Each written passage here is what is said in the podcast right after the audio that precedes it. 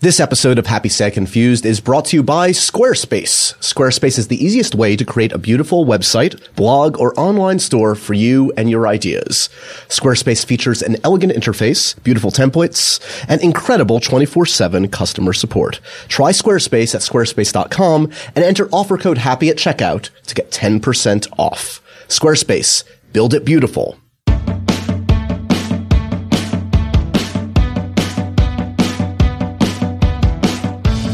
Hey guys, it is time for another edition of Happy, Sad, Confused. I'm Josh Horowitz, and welcome back to my podcast. I assume you've been here before. If not, welcome aboard.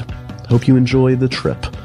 Uh, this week's guest, uh, it's kind of funny. This this was not planned this way, but if you listen to last week's show, it was the delightful Colin Firth, starring in Kingsman. Again, highly recommended.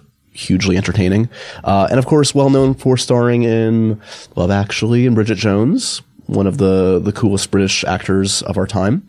Well, this week's show, uh, purely by coincidence, is his co-star in Love Actually and Bridget Jones, Mister Hugh Grant. Uh, yeah, Hugh Grant. That's crazy, right? Um, this is a, this is a cool one. Hugh Grant is obviously an amazing screen presence, somebody that, um, has a, an amazing hold on the romantic comedy genre. Like, there's nobody more identified, I think, in the last twenty years with great romantic comedies like Love Actually, like Four Weddings and a Funeral. Um, he, uh, but he doesn't, he doesn't actually work. A, he doesn't work much nowadays, which is interesting. Uh, we allude to this in the interview. If you guys don't know it, the last few years, Hugh has been very much involved in kind of the anti-hacking campaign over in England. Uh, he is, uh, no friend to Rupert Murdoch. Uh, let's put it that way. You guys can Google all that and, and, and, and find out what he's been up to. We don't really spend a ton of time on the po- political side of things. There's too much, um, cool stuff about his career I wanted to cover here. But, uh, suffice it to say, because of this political campaign the last few years for him, he really hasn't been doing much acting. He appeared in Cloud Atlas, which was amazing. I love Cloud Atlas. We talk about that. And he's now in a new film called The Rewrite, which is back in kind of the romantic comedy genre. It's out right now. It's on V O D. It reteams him with Marc Lawrence, who has directed him in a bunch of, um, his most notable romantic comedies, and, uh, also features Marissa Tomei and Bella Heathcote and a, a, ho- a whole great assortment of cast members. Alison Janney's in it, J K Simmons. Uh, so check that out if you like all the stuff that Hugh Grant delivers in comedies, because it's all there for you.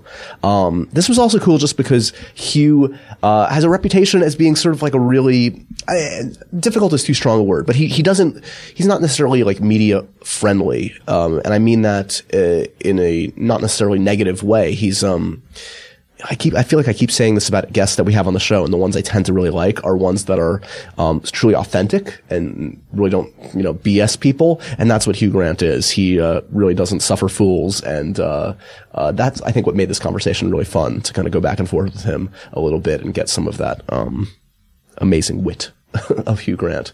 Uh, this is a fun one. Uh, got a chance to go down, um, most of my favorite films of his in, in his career and just bounce around and get a sort of sense of where he's at today.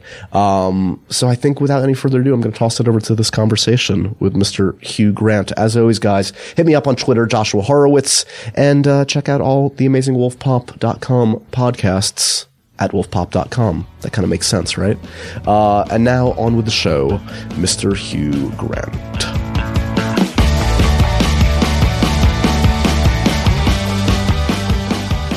Thanks for submitting to this on what has to be a joyous day, a junket day. This is this is a string of horse and hound jokes thrown in your face. I'm yes, sorry. yes, and I, I got a good fake laugh every time. and and it, and the baton has been passed. Uh, last week's guest on the podcast was Mister Colin Firth, who sends his regards. Oh yes, okay.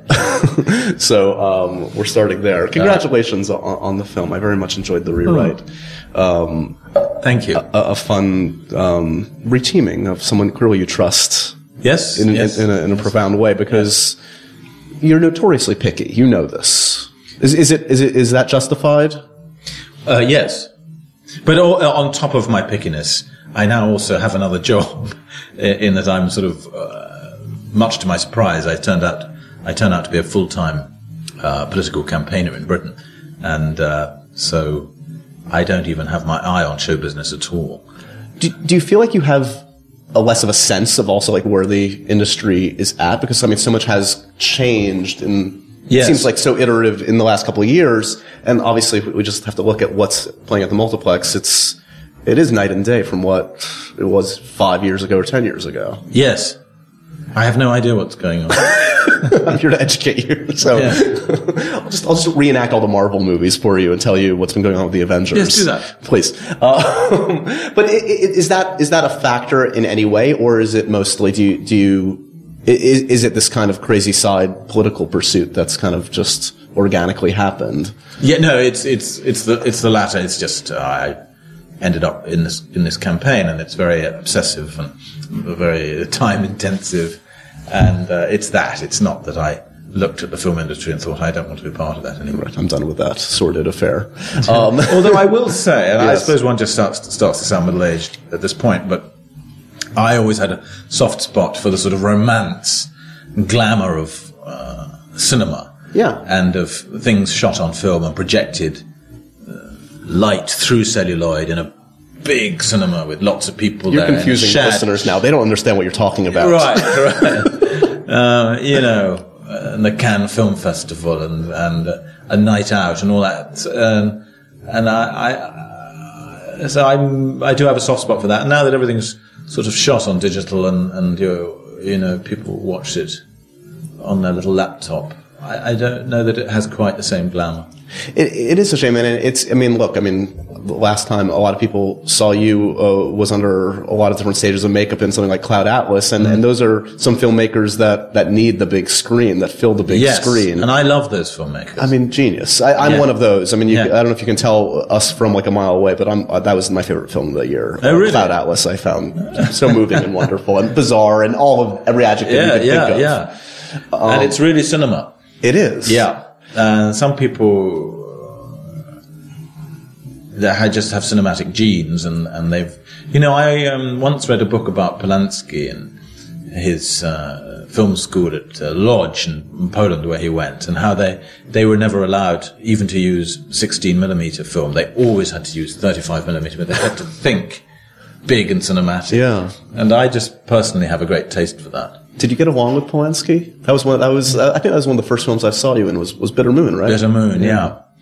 Um, he, 'cause he's notorious in terms of just his manner. He's not necessarily a coddler of actors, from what I gather. He's not a coddler, no. I, I got off very lightly, I, it, but um, I, I saw him with some of the other actors um, saying, "No, for fuck's sake, don't do it like this. Do it like this, and no, you pick up the cup like this, and then you say the line, you know." And he'd give line readings and all the things you're not supposed to do as a director. Do you, how do you, how do you uh, interact with the director if they give you a line reading? Are you open to that, or is that a no-go for you? Yeah. That sounds like a no-go. Well, it is, it is curiously destructive. But that, um, that's a polite way of putting it. But there are other, th- I mean, you know, there's just a few, there's about five golden rules for directors, right, uh, with working with actors, and that's one of them. Another one which m- many fewer directors know, which is very important, in fact the whole crew should know, is never say to someone, "Oh, I love it the way you say that line. I love it the way you said that line in rehearsal or in the first take. Do that again."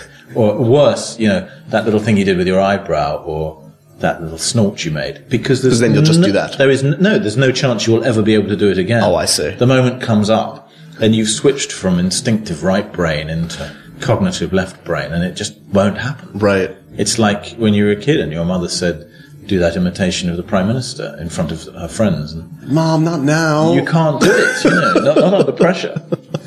Does, it's interesting because what strikes me some, uh, very much about your your method, if we want to call it that, or your persona, or what you bring to a character, is is a very natural, a naturalistic approach. There's a, there's a very little falseness about what you uh, bring to the screen, and I, I feel like that extends to my sense of you and reading about you and following you through the years. Is you have a, a pretty good B S meter, and that you're not so into um, what what goes hand in hand with a lot of Hollywood, it seems, and filmmaking, which is platitudes and empty. I find it hard to say, "Oh my God, it was such an honor to be part of this experience, and it was a, I really learned from it."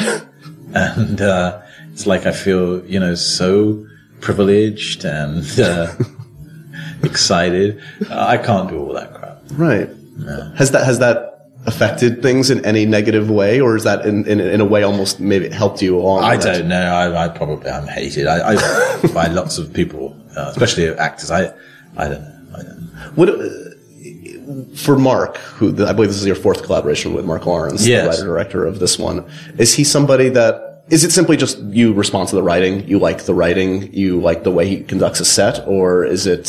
Yeah, I like the writing. I you know. He, um, uh, I, I the, the, the dialogue makes me laugh, and then um, there's charm, uh, which is becoming an increasingly rare commodity.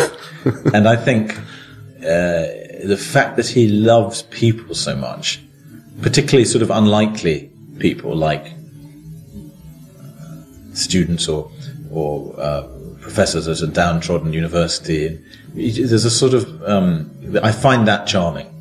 Uh, and I find him uh, extremely charming as an individual, because he's such a sort of eccentric. You know, he's almost entirely nocturnal, and so is his whole family, including his. You know, when I first knew him, one of his kids was three and lived by night as well. What goes on in the night of Marc Lawrence? Well, they're all extraordinarily talented and gifted, and they're all making music and films and stuff like that. And um, his apartment really is something to behold. They, they've never used their kitchen. They they take take out for every single meal for the last twenty years. Oh, I might get along with him. I I do not. Well, me, they, me my wife do not cook. Oh well, there you have Literally it. Literally, but do you at least order from the same takeout? Because well, the whole there are three family. or four that we rotate between. We no, like but I mean, would you up. have the same as your wife? Because all the Lawrences have something different. Wait, wait, wait. Yes, when they sit down for a meal, they're all eating. One's eating Chinese, one's eating... That's Japanese. Remarkable. Okay, they've taken it a step further than I. Yeah, yeah. Their eccentricity outdoes mine, which is impressive. Yeah. Um, it, it, he's also someone that is a true collaborator. It's not... I mean, you, yes, you're, exactly. I mean, you're, you're well known as someone that's not necessarily... You're not an actor for hire that's just going to show up on set, read the lines, and just go about your business. You want to be a part of the process, fair uh, to say? Uh, uh, I do quite like doing that, more because um, it's comforting. Um, Less on the brain, just sort of like go on autopilot. uh,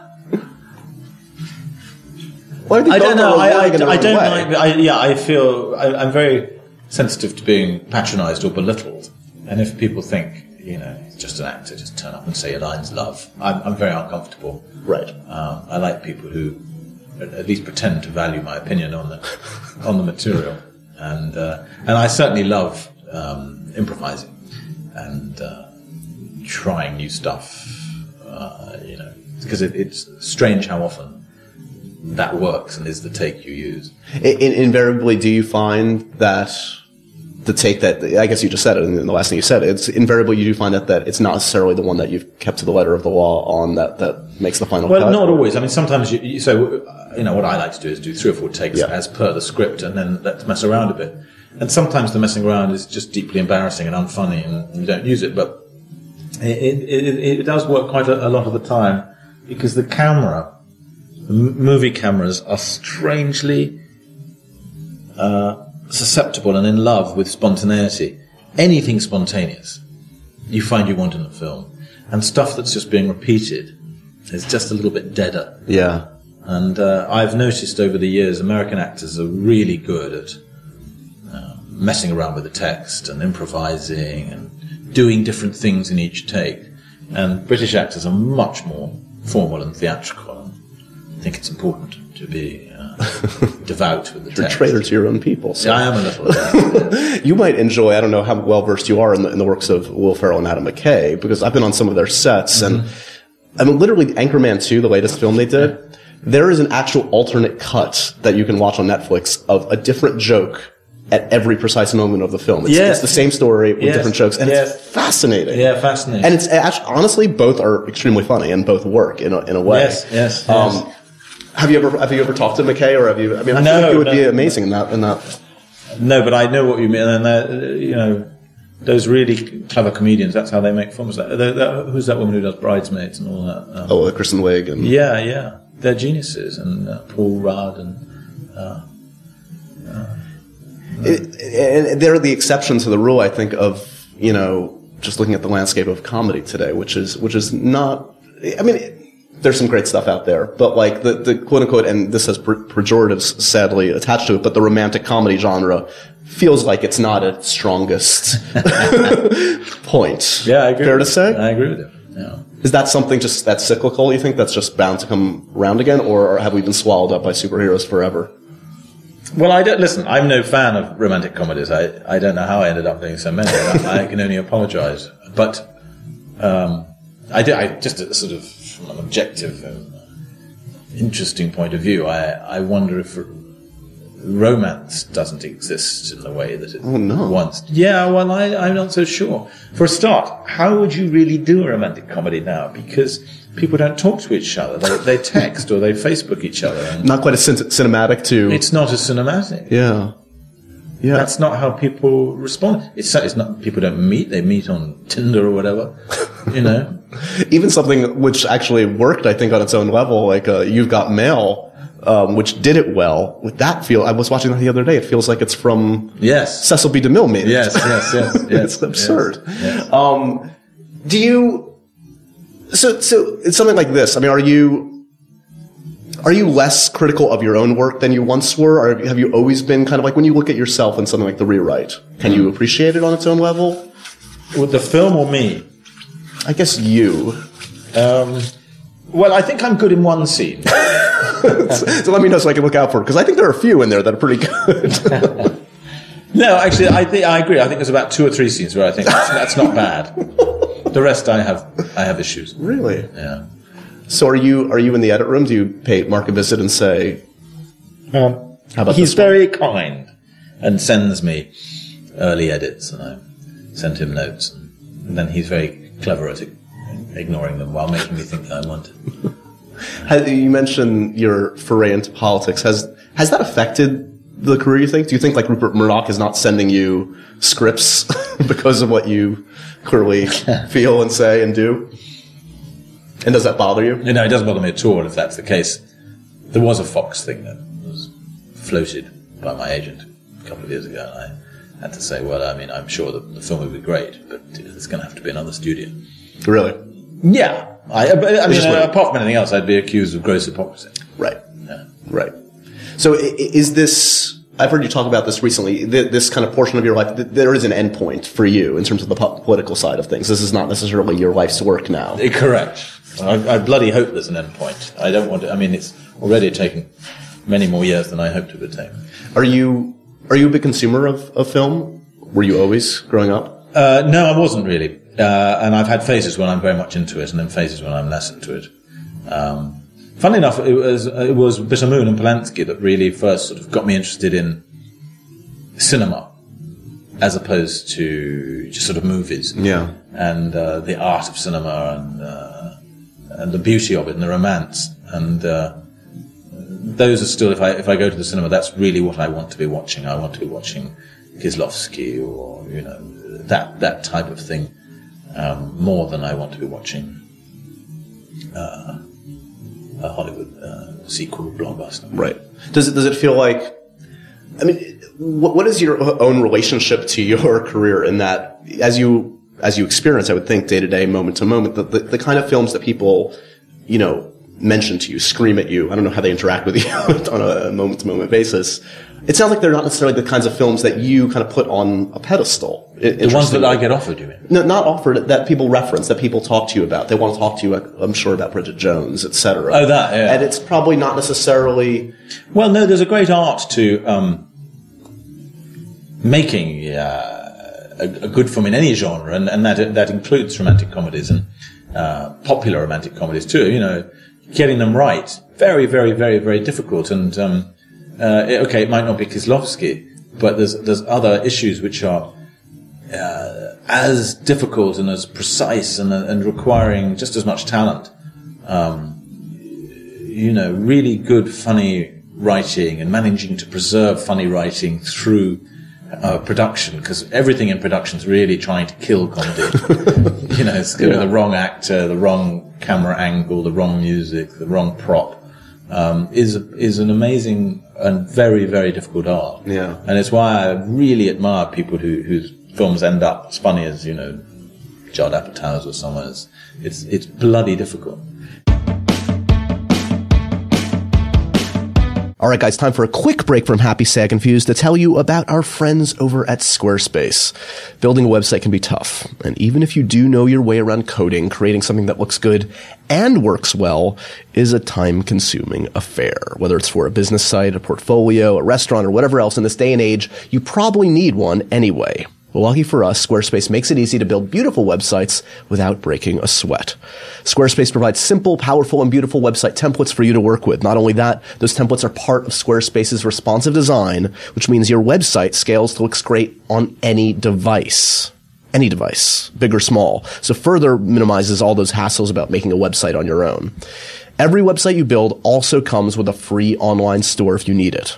Just need something super minimalistic but powerful? Well, their cover page feature also allows you to set up a beautiful one-page online presence in just minutes. You guys know as well as I do, there are a ton of options out there thrown at you about creating websites, and if you're like me, you probably have no idea where to turn, except that you've heard all the buzz about Squarespace in recent years. Everybody's talking about them as the ones to turn to. Seriously, guys, you can't beat the ease and simplicity of Squarespace. They give you twenty-four seven online support and a beautiful website for only eight dollars a month. You can even get a free domain if you buy Squarespace for the year. So what are you waiting for? Guys, come on. Start a trial with no credit card required and start building your website today. When you decide to sc- sign up for Squarespace, make sure to use the offer code HAPPY to get ten percent off your first purchase. And, of course, to show your support for Happy, Sad, Confused. We want to thank Squarespace for their support of Happy, Sad, Confused. And remind you guys, Squarespace built it beautiful. Hey, guys, time for a special message from a sponsor of Happy, Sad, Confused that I am profoundly excited about because I use these guys all the time. They are Warby Parker. Yes, Warby Parker. If you don't know about these guys, uh, they're kind of the best. It's a new concept in eyewear, contemporary eyeglasses that are super affordable and fashion forward. Um, I only wear Warby Parker glasses, have for years. I swear to you guys, they are the ones to go to for affordability, and they also look great and they're high quality. And let's talk about the price for a second. So glasses should not tend to be as much as an iPhone nowadays. And back in the day they were, and some still are, but Warby Parker's prescription glasses literally start at ninety-five dollars. That's including the prescription lenses. Their titanium collection starts at one forty-five. That's their high end. That's also including prescription lenses. They use premium Japanese titanium and French non-rocking screws. I don't know what that means, but I know it means they're high quality because I use them every day. All glasses include anti-reflective and anti-glare coating. No additional cost for that. All glasses include a hard case and cleaning cloth. No additional items you need to purchase. That's all included. And options include both glasses, reading glasses and sunglasses. They're all available for you guys. They're making buying glasses super easy for you guys too. You can do it all online and risk-free. They have the, this thing called a home try-on program, which allows you to order five pairs of glasses. They're shipped directly to you. And then you can try them on in the comfort of your own home. You can ask your girlfriend or boyfriend what they think, ask friends and family and colleagues, get their final go-ahead before you actually purchase them. You guys get to keep those frames for five days before sending them back, all for free, using the prepaid return shipping label, no obligation to purchase. So it's it, it honestly could not be more easy. When you place an order for prescription glasses, you're going to get them uh, right away and have them literally like within ten business days. You get those glasses. They usually arrive actually even faster than that. And also, as if all that was not enough, for every pair of glasses sold, Warby Parker distributes a pair of glasses to someone in need. Uh, truly, this is uh, it's uh, it's a great brand. I, I, I as I said before, I wear them all the time. I love to get new, try on new frames and just sort of see what works. And uh, there's this is a no lose scenario for you guys. Go to warby parker dot com slash happy. Choose your five glasses for free. Uh, try them on at home, send the frames back, choose your favorite pair, and order. Uh, by visiting that U R L, warby parker dot com slash happy, you're going to get a free three-day shipping on your final frame choice. Warby Parker makes your experience completely risk-free and free shipping all around. Uh, get to it, guys. Warby Parker, they're where it's at.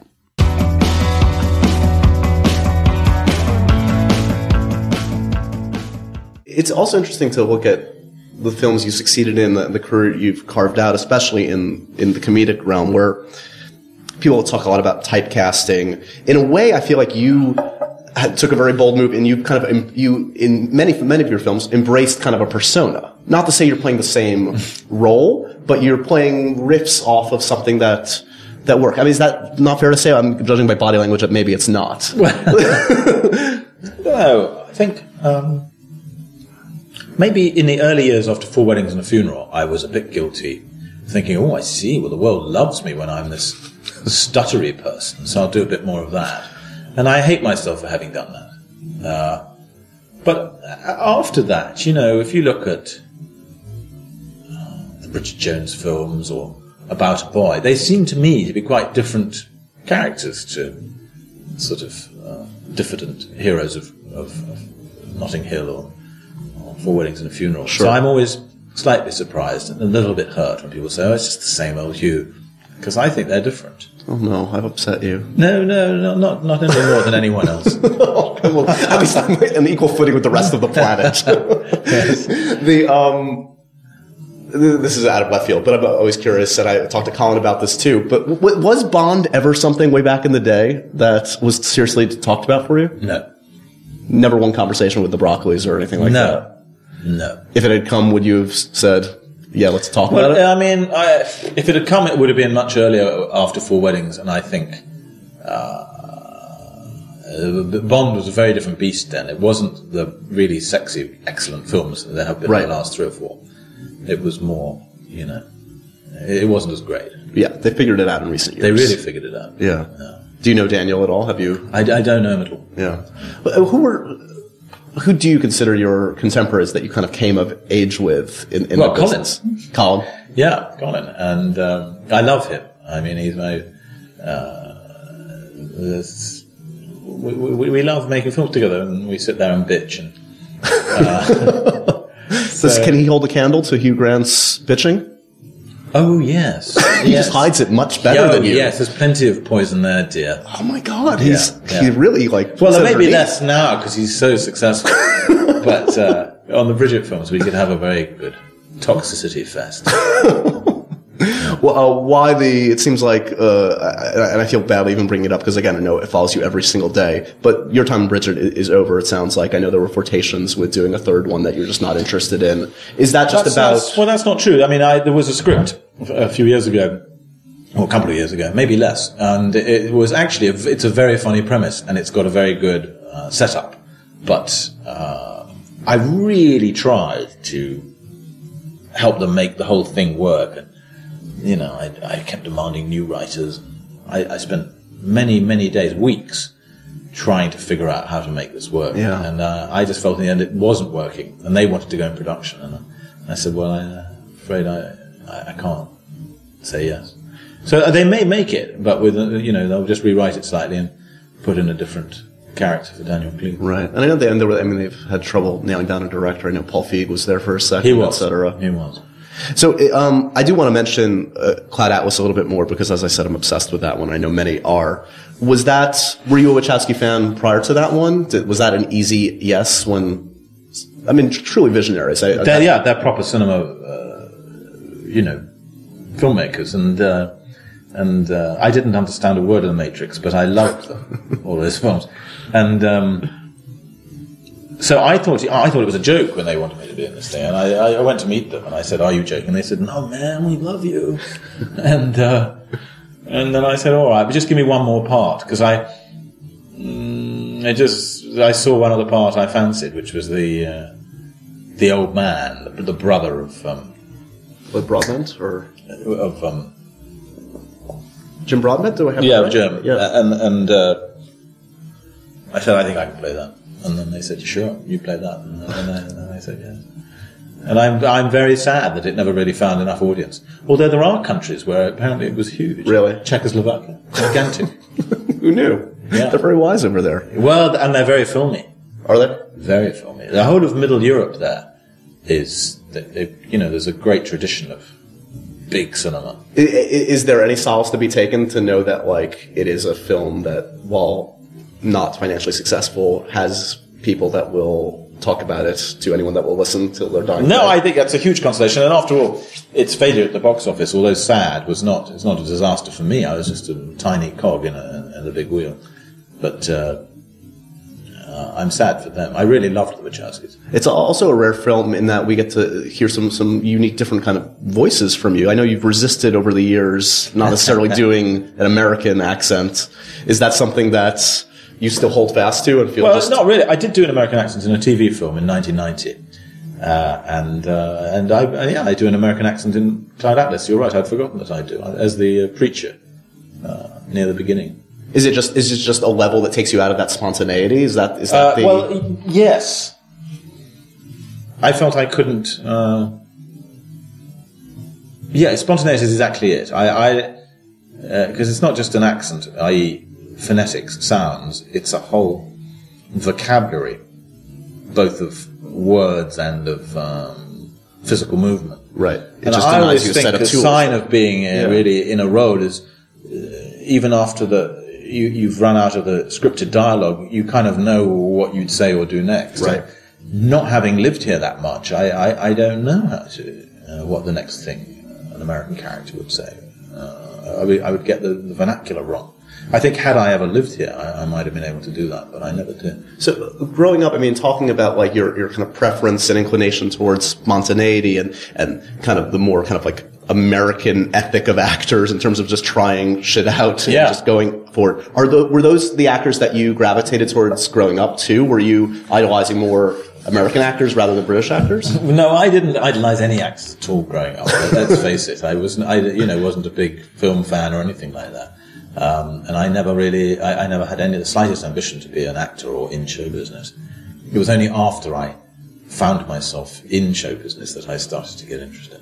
Was, by the time Four Weddings came around, like where were you at? Were you at a point where this is just never going to happen in the way that it's supposed to happen for big no, time actors? No, no, or was God, it? Because I, I, I, my ambition was never to be a big star or anything like that. Uh, I was just filling in time, really, while, before I went and did something else. I mean, I... Yeah, I was doing... Uh, writing and producing radio commercials for a time, and was very happy doing that, and then just happened to get cast in a film. It's a long, boring story, but I... Uh, I've never... Uh, it's never been the thing I desperately want to do. And you, you've said before, I know, that, like, you had no idea of making that film that it would turn out. In fact, you were petrified and thought it was going to turn out not so well, yes, to say the least, yes, right? Yes. Has that has that um, judgment changed over the years in terms of, not about that film, but in terms of on a set, do you have any better sense of it turning out close to what you imagine it to be? Or no, I'm still, still a very bad judge of that. Yeah. Can anybody be? Like, is that just an empirical impossibility for, by the nature of the beast, or... Is that uniquely something you don't have? I don't think anyone really knows. Yeah. It's, it's such a strange thing. It's so strange. E- everything is unexpected.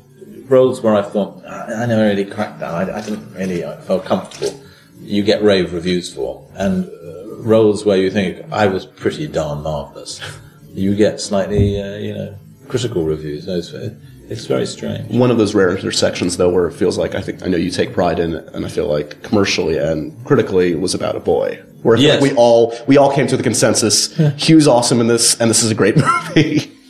Well, thank you. Uh, I mean, it, yeah, I, I, I agree that that was, that turned out well. Um, two other filmmakers I want to ask you about, because I'm, I'm as fascinated by the greats behind the camera as in front. Um, Ang Lee. Yes. Who is another one who, like, if, from reputation is difficult, maybe is too strong a word, but is, is it, what, taskmaster, knows what he wants.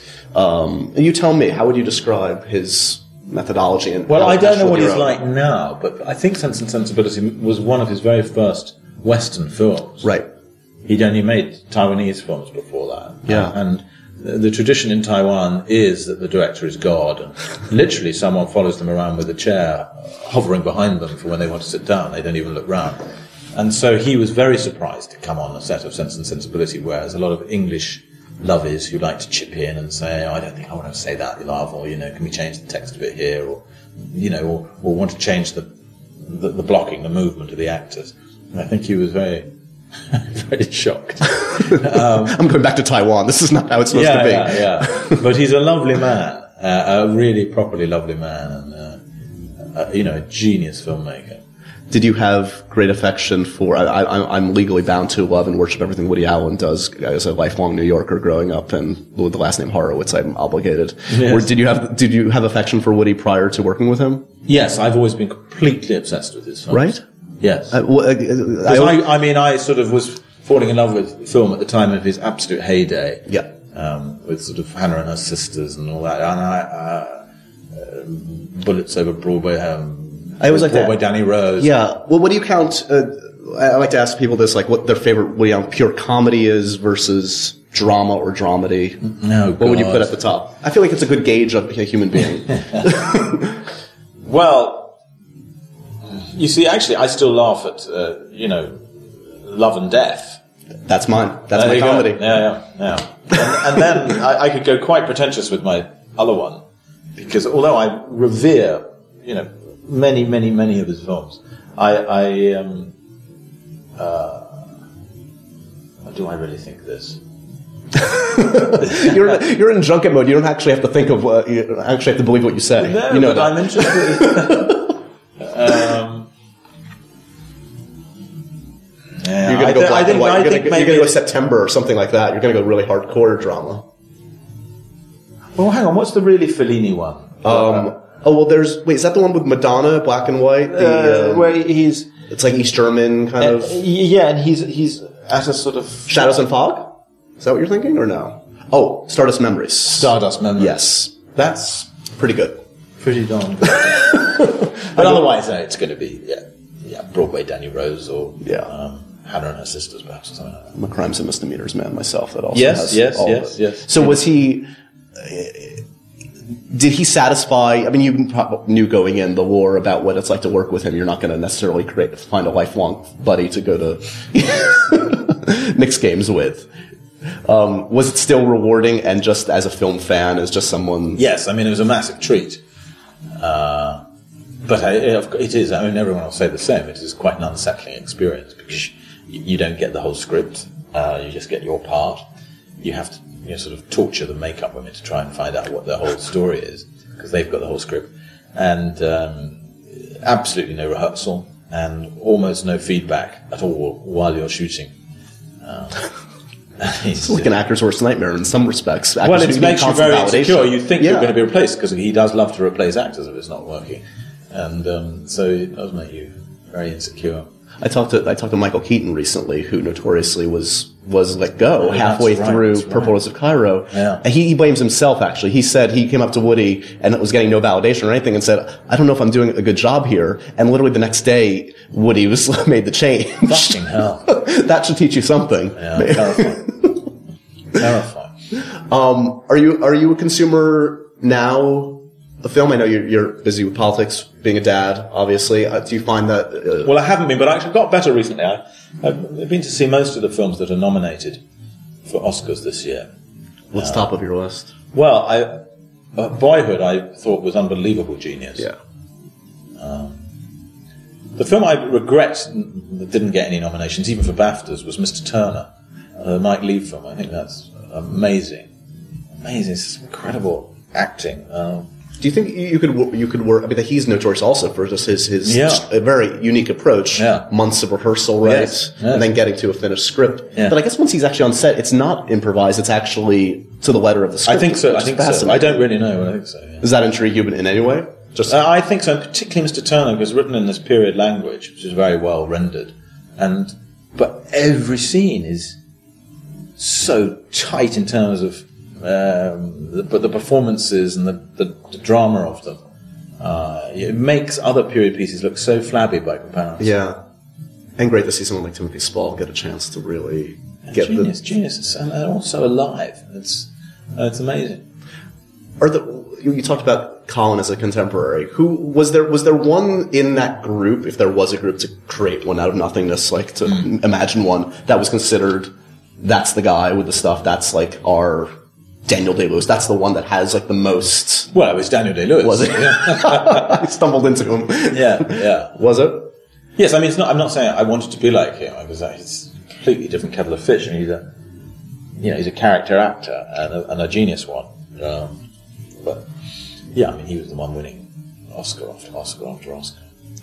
he he it's yeah it's it's interesting. But it's a different thing. He he's a quite a unique, you know, in terms of the history of cinema, it is quite rare that to have someone who played leading roles giving a massive character performance where yeah. he was unrecognizable from picture to picture. It's like Lon Chaney-like-esque. It's, it's, it's absurd in the way he can... Yes, he, and yet when he was more himself or, yeah. you know, it was less characterized, yeah. those were his less successful films. It's a, I put him all in, in that category of, like, I remember, I'll never forget, like, Gary Oldman, it, who I was, was and still am a huge yes. fan of, and seeing him on a late-night talk show after a decade or two of watching him and hearing him in his own voice and being yeah. staggered that yes. who is this human being? I know. I know. He's another unbelievable chameleon.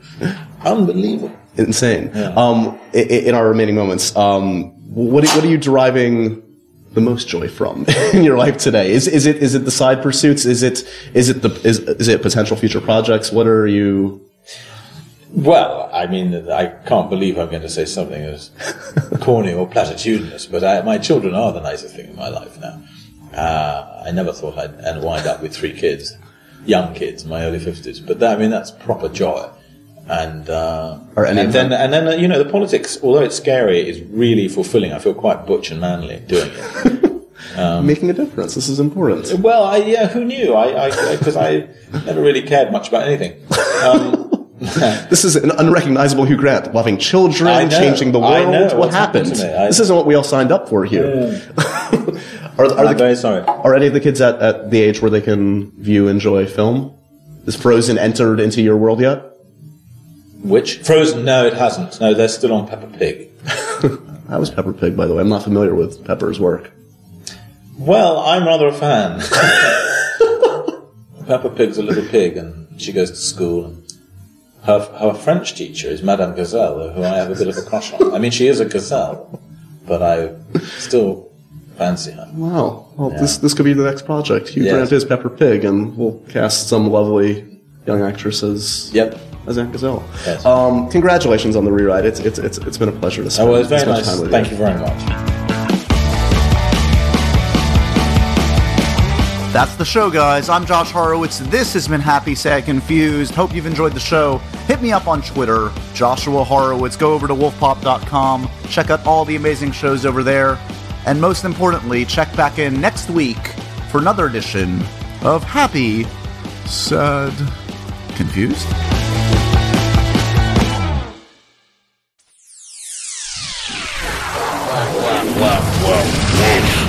Pop. Pop? Pop. Pop, pop, pop, pop, pop, pop, pop, pop, pop. Wolf Pop is part of Midroll Media, executive produced by Adam Sachs, Matt Gourley, and Paul Scheer.